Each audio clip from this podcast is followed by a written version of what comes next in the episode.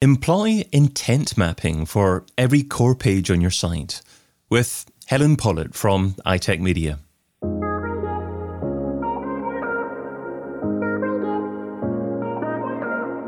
Brought to you by Majestic. I'm David Bain, and this is SEO in 2022. Helen, what's your number one SEO tip for 2022? My number one tip is to consider granular intent mapping for every core page on your site. And by intent mapping, I mean, are you sure that you absolutely understand what it is that someone who's landing on your core pages really wants to do when they get on those pages? So, from that, it should really inform the type of content that you have on those pages, how that content's displayed, signposting that that content has in it. It should really dictate everything about the content and the user journey through your site from that landing page. So, how does an SEO become confident of the intent? Is there a, a, set place that you should actually start asking customers and potential customers queries and, and doing surveys? Uh, uh how do you define that int- intent? I would really start right at the, the basics, really, of doing some good keyword research, get yourself a, a seed list of keywords, and then just using your own intelligence to actually try to understand what might someone who's searching for this particular query be looking for. Uh, sometimes it's very obvious. Um, for instance, if someone is searching for uh, karaoke bars near me, you kind of know what they're looking for. They're looking for a list of karaoke bars near them. Um, if they are searching for something like best karaoke bars near me, then you can start to infer that actually there might be some kind of uh, intention to have criteria set against that list of karaoke bars. So just from reading through the seed keyword list and actually starting to whittle that down, you should be able to understand what the intent is. But from there, I tend to see what Google thinks the intent is. So I might put some of those keywords into into Google and see what sort of search results are brought back. And really that then helps you to understand what Google might decide the intent is. And that might change over time. So it's worth um, doing that repeatedly whilst you are optimizing those those landing pages if you're doing that over a long period of time so and then it's also really worth looking at some of the conversations that you're having with your your customers your visitors to your site if you happen to have um, call logs for instance or you can speak to your your customer service team and get an understanding of what it is that that your customers are really talking about and what they mean by uh, the language that they're using so that you can start to really understand and get into the mindset of your customers. So, if you've defined um, a different intent for similar keyword phrases, where do you draw the line in terms of um, deciding that it's worthwhile having separate, distinct pages on your website? it might not be worthwhile having separate distinct pages, but it might be that it just informs the type of content that you have on, on those pages. So those pages might not just uh, contain information that is mapped to one particular intent. It might be that people who have slightly different intent are still able to find what they need from that one page. Um, so, in my example um, about karaoke bars, you might decide actually if someone is typing in karaoke bars near me, their intent is just for a list of karaoke bars in their geography you might not even bother optimizing for that search phrase at all because Google Maps has probably swept up most of the traffic there. But best karaoke bars near me, or top karaoke bars near me, or uh, what should I do on a night out, you can start to look at those kind of search phrases. And although they might have slightly different intent behind them, you might be able to craft content uh, for the one page that actually meets all of those user needs. So it's worth considering actually, can you just create a really rich page that covers a few intents that are quite similar rather than looking at having individual pages because it's not just that the keywords might be cannibalized but actually you might see an overlap in terms of the the intent behind those those pages. Right okay. So in essence what you'd do is you'd um, categorize intents that were quite similar and you would perhaps create H2 heading sections on your page to deal with the different intents that you've identified? Potentially, yes. I mean, if we think about how Google is introducing this, the paragraph indexing and how it's starting to pull out just distinct bits of information from pages, we can use that as a bit more of a, an understanding of how it might be able to deal with pages that have slightly mixed uh, intent. But as long as you are quite distinct in mapping the intent against those pages, I don't think that would be an issue. Okay, so that's the intent and, and the, the mapping of the intent. Um, the second part of that was to your core pages. So, how do you actually define what your core pages are? I would say it's the pages that are really generating whatever conversion is that you're measuring. So is it um, is it actual revenue? Are they your your product pages? Are they your um, pages that are leading to, to forms being filled in? But it's not just the pages that convert. It might also be your pages that are attracting people at the top of the marketing funnel, for instance. So um, it might be your long tail keyword pages, so ones that are answering questions or uh, blog pages. It's anything really that you think is going to help bring in an attracted audience to your website, an audience that might be at the top of its uh, user journey, it might be at the top of the marketing funnel, but actually can be brought down the marketing funnel. So it's about the pages that are likely to really engage your audience. I'd say those are your core pages. And is this strategy for any type of business, or is there a particular type of business that's most suited to this this particular strategy? I'd say any business that has a website. So really, it's okay. it's for anyone. Um, I wouldn't say it's particularly for e-commerce or, or a particular type of business. It's really for anyone that wants to engage users on their website.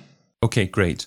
Um, so if an SEO wants to put this into action, put this tip into action, um, is there a particular frequency that it should be done by? Should it be done all at once um, over a, a number of weeks and then set and forget that's it done? Or is it something that needs to be done on a more consistent basis, on a regular basis? I wouldn't say it's either, actually. I don't think it's, it's definitely not set and forget, but it's also not necessarily something that you would be scheduling in. I think you need to be keeping an eye on your data. If you're noticing that actually click through is dropping, or rankings are dropping, or your traffic is dropping, then that to me triggers a bit of an, uh, an alert that you need to start auditing those pages. And it might well be that as part of that audit, you look at things like the intent mapping.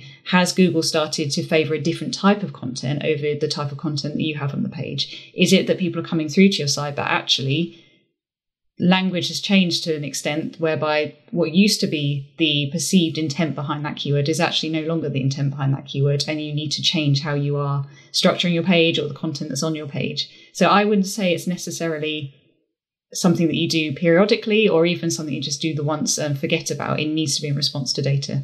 Okay. And how do you measure the success of this? Is it simply looking at the, the quantity of organic traffic that you're getting? Uh, is it looking at the number of satisfied customers that you've got and perhaps an increase in conversion rates or something else? I'd say quality of traffic over quantity of traffic because quantity of traffic isn't necessarily going to lead to the conversions that you want. Um, and really about intent mapping is is making sure the right people are coming to your page. So for me, it's about seeing that there is a, a good level of organic traffic coming to your site that is actually converting. And it might be that you notice rankings go up for certain keywords and fall for others because your page becomes less relevant for those uh, keywords that don't match the intent of the page.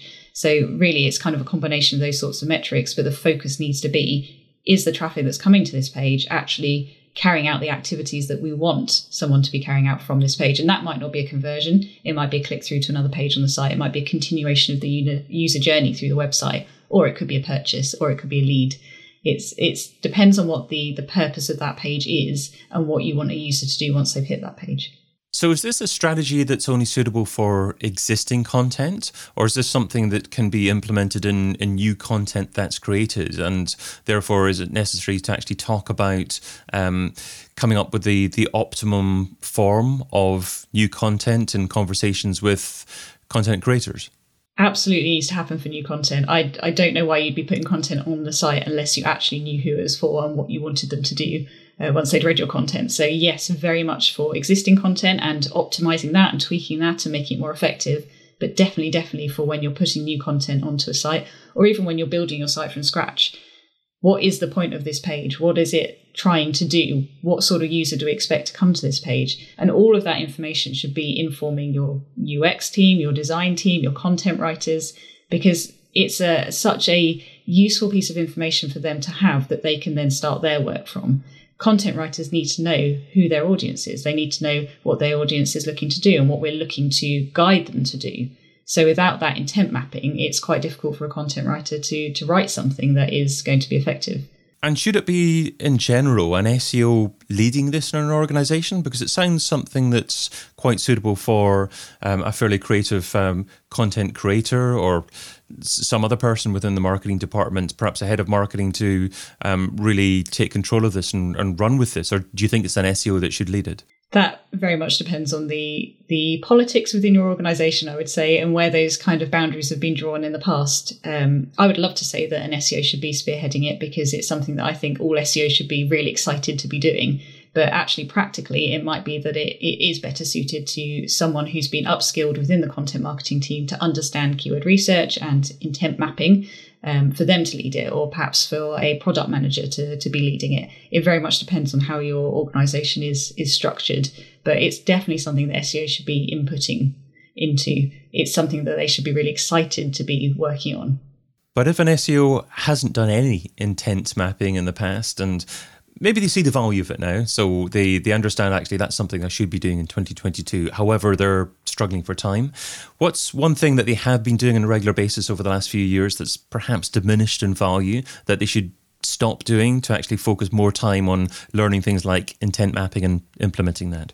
This might be a little bit controversial, but I would say possibly spend a little bit less time trying to carefully sculpt your search results. So the the snippets that are going to be displayed in Google because actually Google is probably going to be changing those for its own purposes a lot more in the future. So whereas in the past you may have spent a lot of time trying to uh, craft the perfect meta title or make a, a perfect meta description, in all honesty, I can see that kind of activity being less fruitful in the future. And I would suggest actually it's time better spent looking at making sure the landing pages that you're driving that traffic to are exactly meeting the needs of the, the searchers because you're more likely to rank um, despite whatever Google decides to show as your, your search snippet, and you're more likely to convert your visitors when they land on that page. So for me, that's probably what I would look to do less in favour of intent mapping. Great advice. Well, you can find Helen Pollitt over at itech.media. Helen, thanks for being part of SEO in 2022. Thank you. Check out the rest of the content from SEO in 2022 over at SEOin2022.com.